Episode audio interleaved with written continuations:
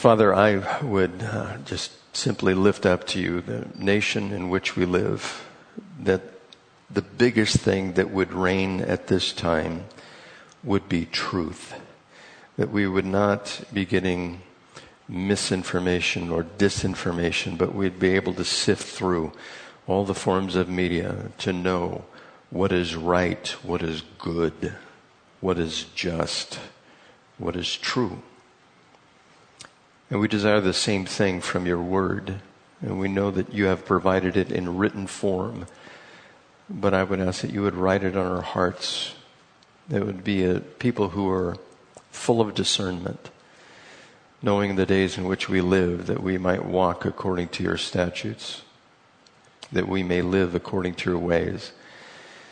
And as Paul writes this final letter of his life, I pray that we would take it to heart. In Jesus' name, amen. This is, in fact, considered the final letter in the life of Paul. They believe it was written somewhere around 67 AD, and that is the same year of his death. There are some that hold to a tradition that they actually know the day of his death, which was June 29th, 67 AD. Uh, we don't know if that is exactly the case or not. But if you were like the Apostle Paul, and he was beheaded for his faith, what would you tell those if you know that you had weeks or even a couple of months left? What would you say to those who are around you that you really cared about? What kind of information would you give them? Especially those who had looked to you for direction and information and just life lessons. What would you say? You would probably say something like, Don't be afraid, don't worry, things are going to be fine, and you have what you need to carry on. Everything has been prepared for you, Lord willing, that's the case. And we'll see each other again soon, and it will be a blessing to us both. If you're a believer, that's probably something like the outline of what you would say, along with, I love you, and you would say, I wish I would have loved you more, things like that. And in the particular case here that Paul is talking to Timothy, he gives him one final exhortation continue to work for the Lord. And that would be one in a believing family that you would pass on to those who you loved and Paul demonstrates these things in certain verses, and I'm going to have you just flip to these verses. These are the key verses for 2 Timothy. They go all the way from chapter 1 to chapter 4. The first one is 2 Timothy chapter 1 in verse 7. And he tells Timothy basically, do not be afraid, for God did not give us a spirit of timidity, but a, a spirit of power, of love, and self-discipline. So we know that Timothy was rather timid and he said, don't, don't worry about that. Don't be concerned about that. You just go forward. It's the Spirit of God that works in you. Then he tells him, 2 Timothy chapter 3 verse 16 and 17 basically says you have what you need to carry on. It says all scripture is God breathed and is useful for teaching, rebuking, correcting, and training in righteousness so that the man of God may be thoroughly equipped for every good work. You have everything you need in the scripture, Timothy. As a pastor, you're able to perform all the duties that are under your ministry. And then, uh, as I said before, being a apostle to Timothy and Timothy being a pastor, he gives him this exhortation in 2 Timothy 4 2. Preach the word, be prepared in season, out of season, correct, rebuke, and encourage with great patience and careful instruction. So continue to work for the Lord. And then the final one, 2 Timothy 4 verses 7 and 8. I have fought the good fight. I have finished the race. I have kept the faith. And now there is in store for me a crown of righteousness with which the Lord, the righteous judge, will award to me on that day. And not only me, but also to all who have longed for his appearing. And this is where we'll see each other again and it will be soon and it will be a blessing to us both for those who are in the Lord. So this is what Paul decided to tell Timothy, and he knew that his death was imminent. It was right around the corner. So it was the apostle Paul who was instrumental in spreading the gospel of Jesus Christ over much of the ancient world. He probably t- uh, traveled 10,000 miles and established, it would appear, at least 14 churches. Now, he could have established more. We just don't have that information with us. And if it wasn't for Paul, Paul was the apostle to the Gentiles. It was Peter, James, and John, and the rest of the apostles. They were in Jerusalem. They said that we're going to minister to those who are under the law. But it was Paul who went out. Now, it is believed Thomas went towards India. And Paul went on three missionary journeys that we know of, recorded in the scriptures, around the area of Turkey and up to Troas and uh, Greece and up in that area. And even in Romans chapter 15, it says that maybe he went all the way over to Spain. And that would have been quite a feat in his life to be a witness for Jesus Christ. I mean, he was just completely sold out. And Paul had a concern for the churches and in particular for Timothy, and he wanted to encourage Timothy and all believers to persevere in the faith, proclaim the gospel, remain passionate for Christ, be faithful in keeping sound doctrine, avoid ungodly beliefs and practices, flee immorality. Persecution is on the horizon. He wanted them to know that, and some will apostatize from the faith and we were all to keep their eyes, or they were all to keep their eyes on the prize. And so that's the instruction he gives in the whole of 2 Timothy. But he mentions over 26 people in this small letter. And these people are Lois and Eunice, the grandmother and mother of Timothy. Then there were those who deserted Paul. Uh, it was Hermogenes, and Phygelus, I think that's how you pronounce his name, and Demas, he deserted and gone to Thessalonica, just took off. And then there was one who refreshed Paul, that was Onesiphorus. And the forerunners, of course, he talked about Jesus and David and how they were faithful to God. And then there were those who abandoned the faith, Hymenaeus and Philetus. And of course, the two magicians that he talks about there, Jannes and Jambres, those are the ones who it is believed, oppose Moses in the Old Testament. And then he mentions the faithful. There's Crescens, Titus, Luke, Mark, Tychicus, Carpus, Priscilla, Aquila, Onesiphorus that I've already mentioned, Erasmus, Erastus, Trophimus, uh, Eubulus, Prudens, Linus, and Claudia. And he says, you know, all these people, they're working and this is what they're doing and receive them and it's good. But he mentions several different people, some to be wary of, to uh, make sure that you point out the errors of these people, just as Paul does. And then there are those who are the faithful. So in verse 1, it says, Paul, an apostle of Christ Jesus by the will of God, according to the promise of life that is in Christ Jesus. To Timothy, my dear son, grace, mercy, and peace from God the Father and Christ Jesus our Lord. I thank God whom I serve as my forefathers did with a clear conscience as night and day. I constantly remember you in my prayers. So there, there's a lot here. We know that Paul is an apostle. We've gone over that in past messages. According to the promise of life that is in Christ Jesus, and it is by the will of God. And I've mentioned to you before that we are also believers according to the will of God and according to the promise of life that is in Christ Jesus. And he calls Timothy his son, which he wasn't his actual son, but that's how close he was to Timothy. He calls him a dear son. They had an affection between them that was like a father and son relationship. Grace, mercy, and peace. And those come in that order. As I have previously mentioned in other epistles, we get the grace of God. We don't, are not judged according to our sins. And when that happens, we have the peace of God the Father and Christ Jesus our Lord. And he thanks God, and we're always to thank God in all circumstances who he serves, as his forefathers did with a clear conscience night and day, and I constantly remember you in my prayers. So he refers back to his forefathers that he paid attention to, and then he's going to make reference to Timothy and how he was taught up or brought up by his grandmother and mother. He says in verse 4, recalling your tears, I long to see you so that I may be filled with joy. And this is probably in reference to prophecies that were made by Paul that he knew he was going to uh, go and he was going to be bound. There was a prophecy made about him that he would be bound and it would probably be the end of his life. And they were uh, trying to encourage him, do not do this, do not go. And he said, no, and I need to do this. I need to go and be a witness for Christ. And this is probably out of Acts chapter 20, verse 36, where this occurred. Uh, it reads there, when he had said this, he knelt down with all of them and prayed, and they all wept. And that as they embraced him and kissed him, what grieved them most was his statement that they would never see his face again. Then they accompanied him to the ship. And so God had told him that his time was drawing near. Uh, verse 5 I have been reminded of your sincere faith, which first lived in your grandmother Lois and in your mother Eunice, and I am persuaded now lives in you also.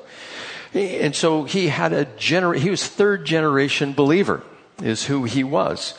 Now think back in your own life.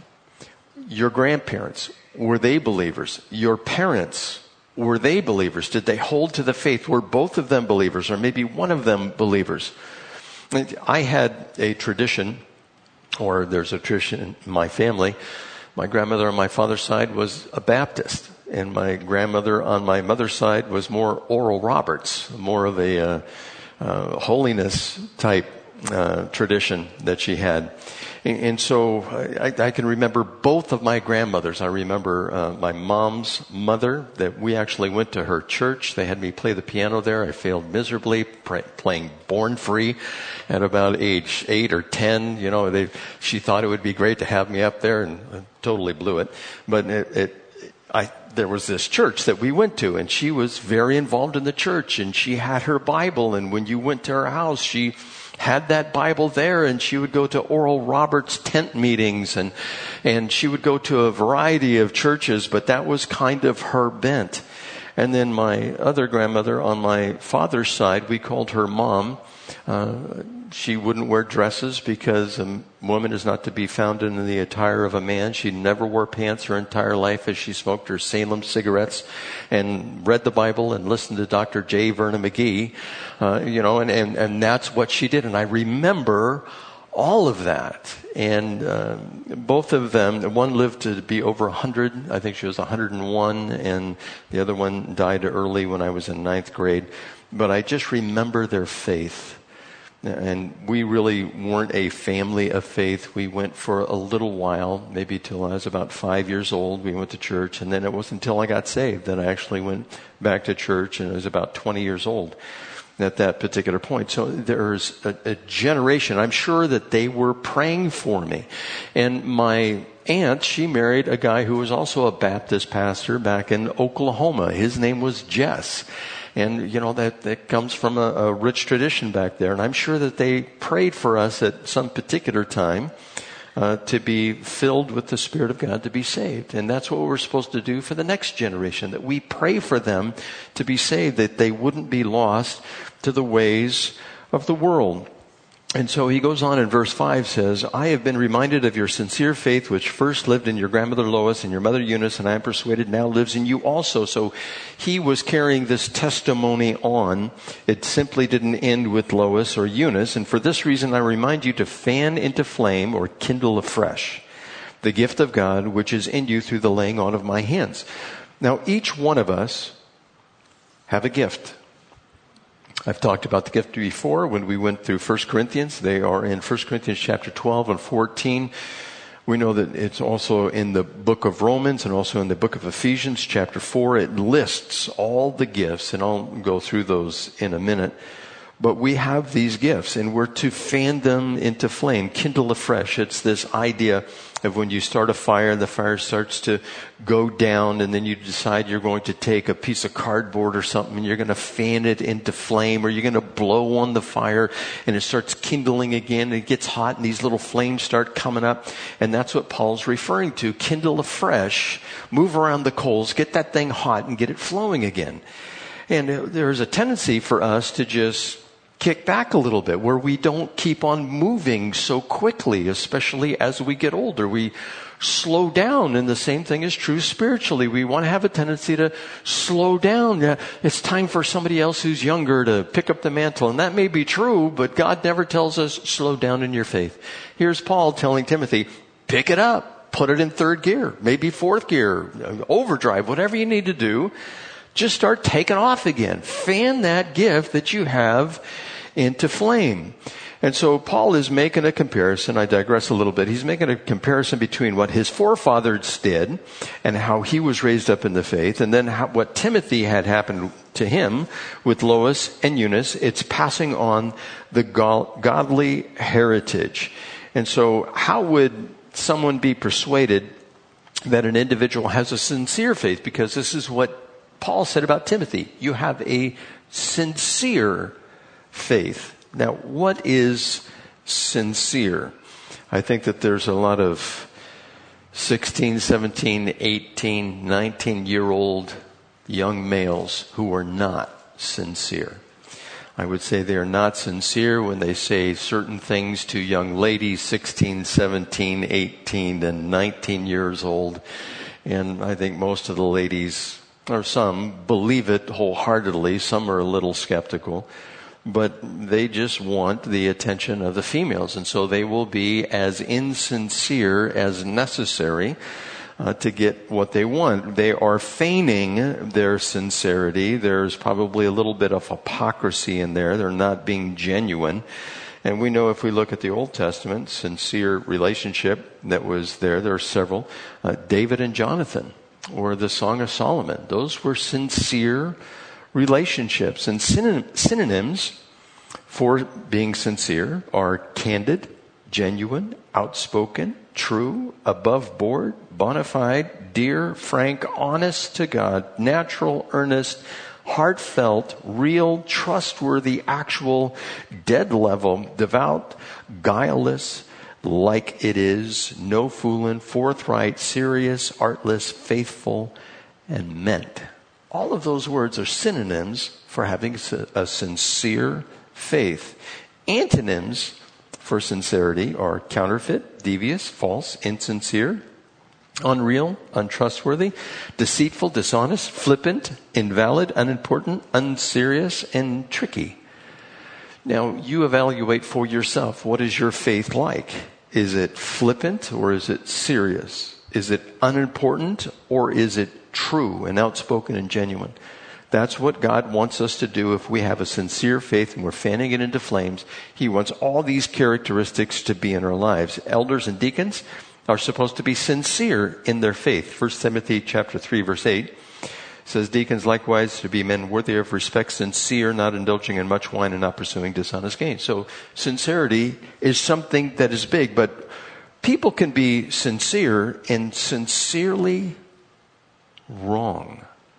Imagine that. They, they believe something wholeheartedly and they think what they're doing is right. I recently saw this little video of a teacher, maybe you saw it on the news, a teacher that was openly in the classroom teaching Marxism. And he talked about it, how he loved doing it. He thought he was being interviewed by somebody who was interested and did not turn out to be the case. Of course, to the parents, he wouldn't let them know anything, but he was trying to indoctrinate the kids. And he says, You know, I hang an Antifa flag on my wall in my house because I'm against fascism. If you know anything about Antifa, they are fascists. And he was sincere in thinking he's against fascism, but he's holding up the, it might as well have been the Nazi flag that he was holding up. That's what he was being sincere about, but he was sincerely mistaken about what Antifa is all about. And then there are the great philosophers which are out there. You know who Charles M. Schulz was? Charlie Brown? This is what he said. It doesn't matter what you believe so long as you're sincere. You can believe that there are purple monsters that crawl out of the ocean every night. And you might be sincere in that, but you're sincerely wrong if that is the case. And then Charles Spurgeon, he says, sincerity makes the very least person to be of more value than the most talented hypocrite. And so that sincerity is very necessary when it comes to your faith. Now I'm going to give you a few points here, five points about having a sincere faith. They are a sincere faith is rooted in the truth. A sincere faith is motivated by love. A sincere faith is a faith that is genuine. A sincere faith is a faith that is alive. A sincere faith is a faith that overflows. So the first one, a sincere faith that is rooted in truth. We know there's this uh, young man, this was written in bits and pieces back in the 90s, a little story here I want to tell you. It is rooted in truth, remember that. Here's the story. To please his father, a freshman went out for track. He had no athletic ability though the father had been a good miler in his day. His first race was a two man race in which he ran against the school miler. He was badly beaten. Not wanting to disappoint his father, the boy wrote home as follows. You'll be happy to know that I ran against Bill Williams, the best miler in school. He came in next to last, while I came in second. And if you pay attention to what he's saying there. He's, he's not letting his father know that he lost the race. He's, I did good. I came in second. And the, the guy who's the miler, he came in next to last. Well, but he came in first and he lost to him. So he's, he's trying to change around the word. This is definitely being insincere. He's not communicating the whole truth out there. And there are pastors. Now, I come from a tradition where the pastors they have a tendency to speak the truth, and they get in trouble uh, for speaking the truth. And that's the Calvary Chapel tradition. And there are other traditions that they kind of dance around the truth. They don't want to say things truthfully or forthright or sincerely, and they, they want to make it seem like it's not quite as bad as it might be. And there was a a uh, study that was done, and a few pastors preach about today's most challenging political and social issues because they worry about losing members of their flock and the money they donate according to researchers who focuses on issues of Christianity. People are worried that others will just leave if they're too forthright. I've told you before the two major subjects that are almost verboten or taboo in the church are homosexuality and abortion. And by the way, you saw what happened in Texas. Uh, Texas, that heartbeat bill, and people's hair is on fire and they just can't believe it. And there's, they're taking up arms and, and uh, DeSantis in Florida said, we're going to consider taking up that bill ourselves. And there's going to be a movement which will lead to a judgment by the Supreme Court, and that's what they're hoping will happen, where they will finally say that, look, especially in the Roberts Court, I believe that what is going to happen is uh, Justice Roberts doesn't want to make huge swinging vote changes. And so what he'll probably do is say, take it back to the states. And when it goes back to the states, each individual state will decide what to do, and Roe versus Wade will probably go down to defeat. And I've listened to law scholars on this. That was probably one of the worst legal decisions that was ever made besides a couple of others. Uh, that's right up there at the top. That was made by the Supreme Court. and so controversy keeps people from being in the seats. And they don't like to hear bad news. And if they hear the bad news, they won't come and then they won't be giving money to the programs that are in the church. And this George Barna, he has written about 50 books. I think maybe you're familiar with one, The Frog and the Kettle and that's about uh, the, the, story about the frog. You can put a frog in a pot of water that's boiling, and the frog will immediately jump out. And knows it's too hot, but if you put a frog in a, a pan of water that is just tepid, it's not very cold, not very warm, he'll just sit there. And then if you turn up the flame, you can boil that frog and he'll never jump out. He'll die while being in there. He just becomes numb to it. He just slowly succumbs. Well, that's one of the books I, I, remember originally reading about him, but he's the author of over 50 books about matters of faith and culture. And his research shows, this was hard for me to believe, that fewer than 10% of pastors talk about political, social, and cultural issues from the pulpit. They don't do that. Now, I, I don't know who he polled, but like I said, in our particular tradition, that's usually not the case. It's more like 90, 95% of the pastors, they talk about all of these issues. And then one particular Reverend, Angela Dienhart Hancock, she is an assistant professor at the Pittsburgh Theological Seminary in East Liberty. Uh, she says a 20 to 30 minute monologue is not the best way to foster rich, gracious conversation in congregations, and that's why these controversial subjects are not brought up. Such conversation is ideally suited for adult forums or ministry groups. In other words, you don't want to tell the whole church, just get people who are willing to talk about these things and won't be too offended by them and we can go through them when Bible, we're supposed to give the Bible to everyone and everything that is in there. These pastors all agree that 90% of these problems in society with our culture and politics, they're all addressed in the scriptures but they won't uh, deal with these. Another guy by the name of Ron Moore, senior pastor at the Bible Church in Peters, was surprised by Barna's findings. He said last year one of the church sermons was called Family Under Attack. It discussed topics including homosexuality, divorce, and couples living together out of wedlock. Moore recalled one churchgoer being disappointed with the series. He says, She told me I was just looking for a happy Bible lesson. And if that's what you're looking for in scripture, that's the wrong thing to look for. That's not the whole of the Bible. I mean, if you look at the theme of the Bible, the theme of the Bible is to glorify God, the state of humankind, mankind. We are sinful. We are under a curse. We are all destined for hell, but there's good news we can get out of that. Now, if the people don't choose the good news, don't choose the sacrifice of Christ, then they are still under judgment and still destined for eternity in hell. And that's not a happy message. But the message that's happy is you can avoid all of that. But people don't want to hear the first part. You can't preach the gospel without preaching the cross. You, you cannot talk about glorification unless you talk about damnation. What's the purpose? Because we all exist somewhere. We do not cease to exist. And, and so most of the people, they don't want to hear about the controversial subjects. They get upset by it and it, it just grates on our flesh in the wrong way. And we want to please our flesh. And so we're not willing to have the fear of the Lord, which is humility, and agree with God and say, you know, God, these things are correct. These things are good, and we need to listen to these. And we know that you're going to deliver us in the future from all of these problems, all of these issues. But until then, help us to communicate it to everyone else, which is out there.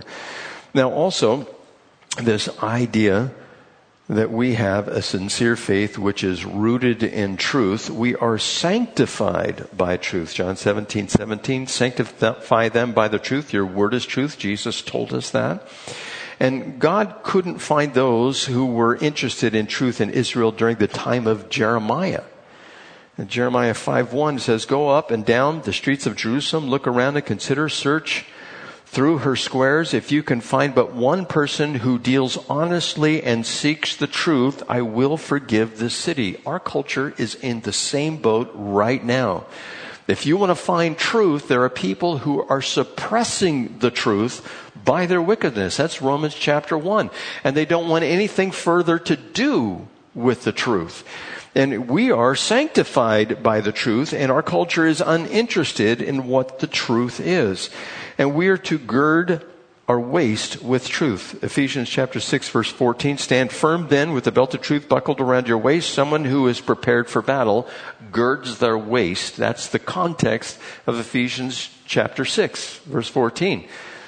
if you are girding your, your waist with the belt of truth, you're ready for action. You, you don't want any loose clothing hanging down. You, you take that tunic which is on the outside, and you build it up around your waist and you buckle it up and you pull your sword out and you're ready to go. And then speak the truth in love. Ephesians 4:15 says instead speak the truth in love and we will all things grow up into him who is the head that is Christ. And so we don't have to beat people over the head and I've seen that so much. Where some people they they're called Bible thumpers. They go out there and they they thump people with the truth. And people hate the truth as it is. I, I saw one of these um, pro life, anti abortion uh, protests, uh, video of it, and they're talking to the people which are out there, and there's two guys standing next to each other. There's one guy standing, and somebody is on his left, and this guy's a bigger guy. He looks like about six foot four. A guy's standing on his left, and he's talking to someone who the back of his head is towards the camera. And this guy is arguing with this individual who is on the left of the tall guy. And he's, he's kind of leaning forward and you can tell he's just kind of screaming at him. And all of a sudden, the guy with the head to the back of the camera, he has a backpack on and a hat on, you can see him start to rear back with his fist and he's going forward to punch the guy in the face. And the guy who is on the right, he sees it coming and he's big and he reaches out his hand and grabs his fist and stops it and says, no, no, like that to him. And, you know, so the, the people, they hate to hear the truth. They don't want to hear the truth. They want to block their ears they want that they, what they want, and that is the world. The world is satisfied with the way it is and doesn't want to hear what the truth is. And then there is, secondly, a sincere faith is motivated by love. Romans chapter 12 verse 9, love must be sincere, hate what is evil, cling to the good. In 1 Timothy 1 5, the goal of this command is love, which comes from a pure heart and a good conscience and a sincere faith. So that's why we do anything that we do for the Lord is because we have a love for those people which are around us. Our natural bent, our default setting is not to love those who are around us. We want to hate those who are around us. We want to covet what those around us have. We want to speak evil of what those people are doing. We want to be jealous. We want to be envious of those who are around us. And if we have Christ, we're to take that old nature, put it to the side, and love like Christ loved us. Now, Jesus, in his human form, had every right to be dissatisfied and not like the people who are around him. But because he is God, he had that unending love. So, number three, a sincere faith is a faith that is genuine. I got this from gotquestions.com. I like that website. I think uh, they do a pretty good job on dealing with controversial issues. they have most questions addressed on that particular website. If you have a question, you could probably go there, type it in, and you could come up with it. But Got Questions, there was a question what are some of the signs of a genuine saving faith? And they listed 12 things that are a sign of a genuine saving faith. First one Do you enjoy having fellowship with Christ and his redeemed people? Or do you go to church and go, You again? Is that what you do? Or you think, oh, you know, those people in the, I don't know if I can handle them. Yeah, I love fellowshipping with Christ. That's good. I, I, like the prayer and I like worship music, but you know, his people leave a little bit to be desired.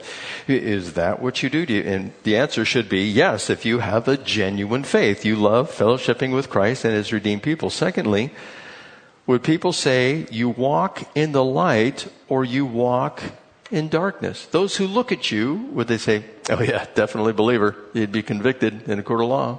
There's no question about it. Carries around his Bible, talks about Jesus Christ, witnesses to people, or do you come to church on Sunday and then you exit and that's all anybody ever sees of you? Are you not pursuing your faith, but you're pursuing things of the world?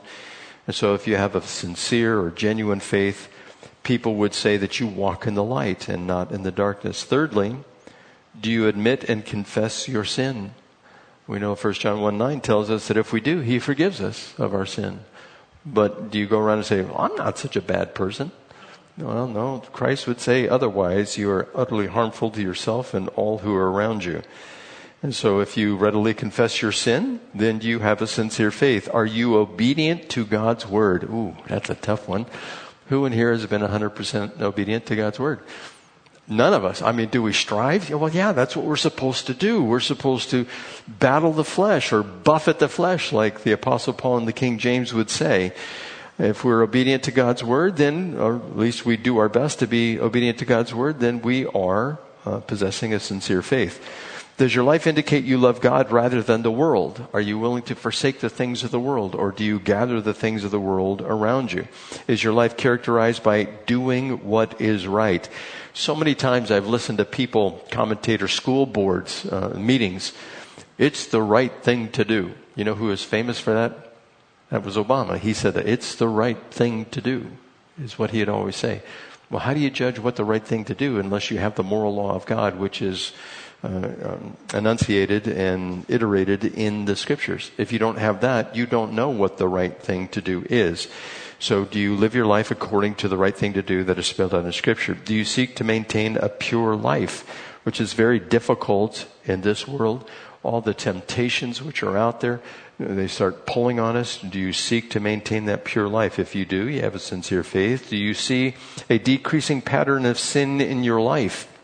And note that this does not refer to continuing in a sin as a way of life, or it does con, uh, refer to uh, continuing in sin as a way of life as opposed to the absence of sin. Because everybody who becomes a believer is still going to sin. And we have an advocate with the Father. He knows the state in which we are in. We still walk around with this dead body, this old nature with us. But is there a decreasing pattern of sin in your life? That should be demonstrated. And do you demonstrate love for other Christians? And that wouldn't be obvious that you love those fellow believers. Do you walk the walk versus just talking the talk? Do you do what the scripture has to say? Do you forsake the gathering, gathering together of the brethren, as is the habit of some? Do you put away all coarse jesting and filthy language? Uh, do you worship God? And also, number 11, do you maintain a clear conscience? In other words, if you sin, do you immediately go to God and say, God, will you please forgive me of this? And you have Him renew your mind by the washing of the Word. and the last one, do you experience victory in your Christian walk? And there may be years where you experience no victory whatsoever, but you're still on the path. You're still going to the destination. If you guys remember the story uh, by Mr. Bunyan, Pilgrim's Progress, maybe you've read that. Maybe you have uh, gone through its pages. I used to read a book like that to my kids that was full of color and pictures. And there was Christian who was there and he had this huge burden on his back and he would carry it around. If you've ever been backpacking and you have to go up a mountain, you have this narrow path that you are on and you're carrying this burden which is back there. And, and when you get to the cross, that burden just falls off. Are you experiencing that victorious Christian life where that just pulls off your back? Or do you go, I got to put this back on? And you reach down and you, you stick it back on and you, you start carrying it with you again. God says, no, you should have victory in your Christian walk. And, and so those are things that demonstrate a sincere faith or if it is genuine. Now, a sincere faith is a faith that is alive. And this is where Paul told Timothy to fan the flame on in his particular gift. And 1 Timothy 6:12 says, "Fight the good fight of faith, take hold of eternal life to which you were called when you made the good confession in the presence of many witnesses." And so you are active, you are alive, you are reaching forward, you are paying attention to what the Christian church and the pastors and the articles and the news which is out there concerning your faith. And then a sincere faith that overflows, uh, you will have an effect on others.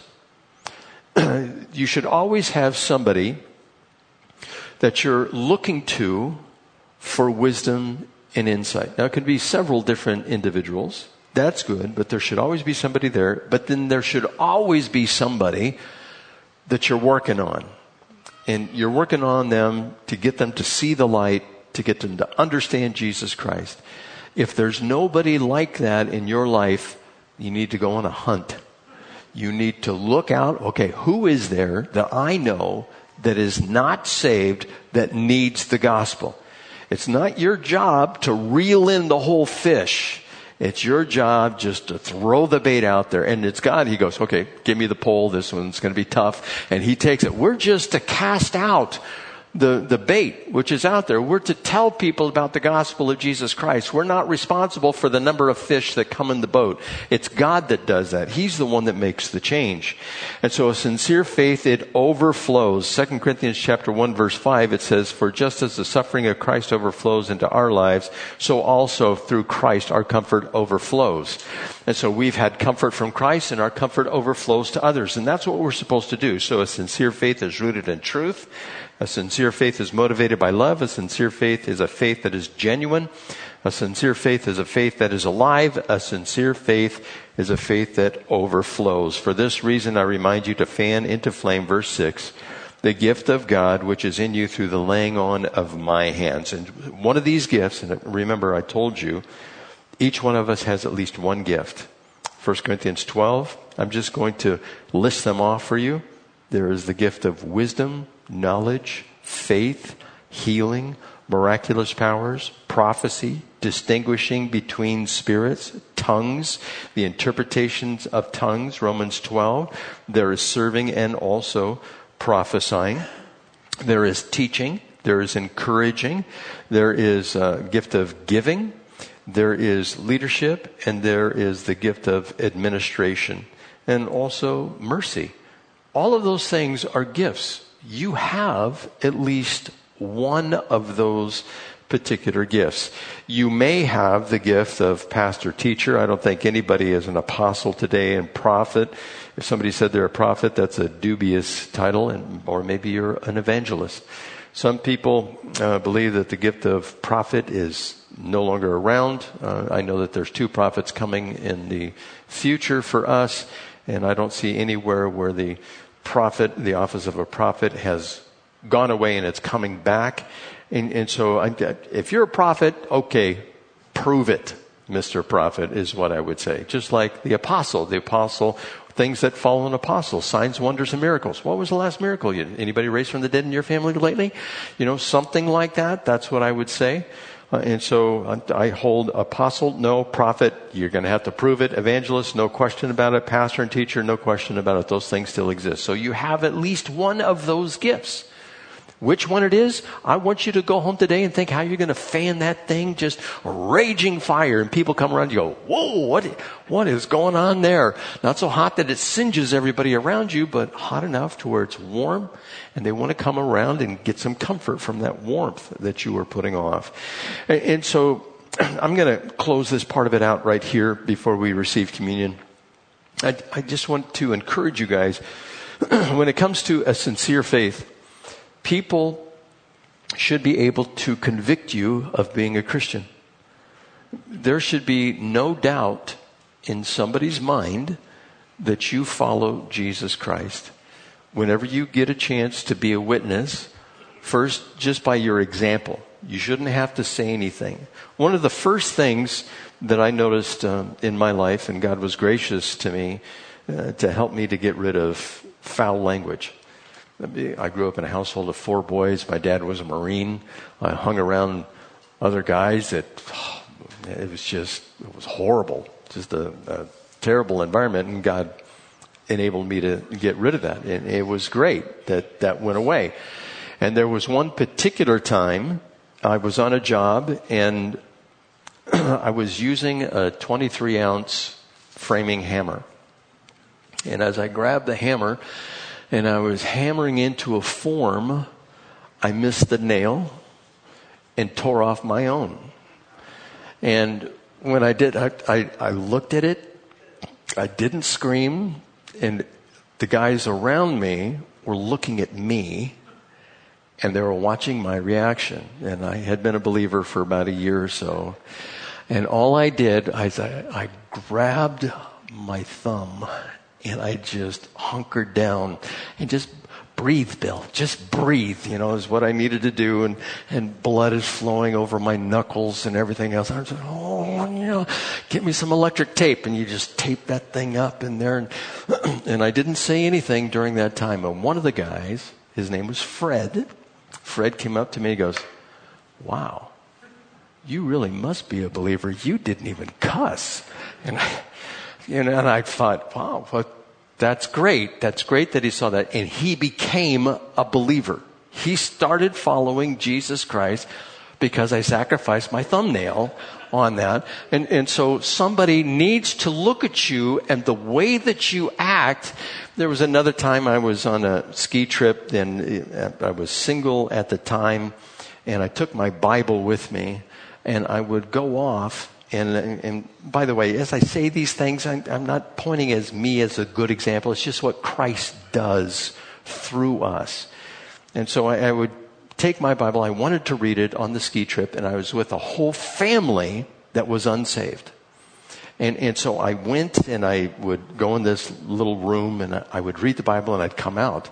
And this one woman who was there, she was probably in her late 20s, she goes, Look at him, Mr. Saint. He even goes and reads the Bible. What's going on? And it was like, oh, yeah, I read the Bible. And so they asked me a few questions about that, and I was able to be a witness. And so you also have these instances where you can be a witness. If you just live your life for Christ, it will just happen by default. You don't have to go out there and be insincere. Let me read the Bible in the mall. Maybe somebody will talk to me. No, just as you live your life, this will happen to you that you are a witness. And if you do that, you will be influencing somebody you may be responsible for bringing somebody into the kingdom and having eternal life. If you just say, God, use me in this, it's His desire to do so, and He will. So as God gives you the desire in your heart, may you be able to follow through with that. May you be able to die to the flesh because these things are contrary to the Spirit. And the world and the flesh are contrary to the things of God that would keep you from doing this. So what we're going to do at this time is Kim's going to come forward. She's going to play a song. And then as she's playing the song, the routine, I think you guys know the routine. You come into the center, you pick up a communion cup with the bread in the upper chamber of that little cup, and you go back around the outside and you sit down. And it's good time to confess to the Lord your sins and ask Him to use you, ask you to be a witness. And once we all have our uh, cups of communion, we'll participate in receiving that together. So as Kim begins to play, if we can turn down the lights in the middle, uh, you can pray to the Lord during this time.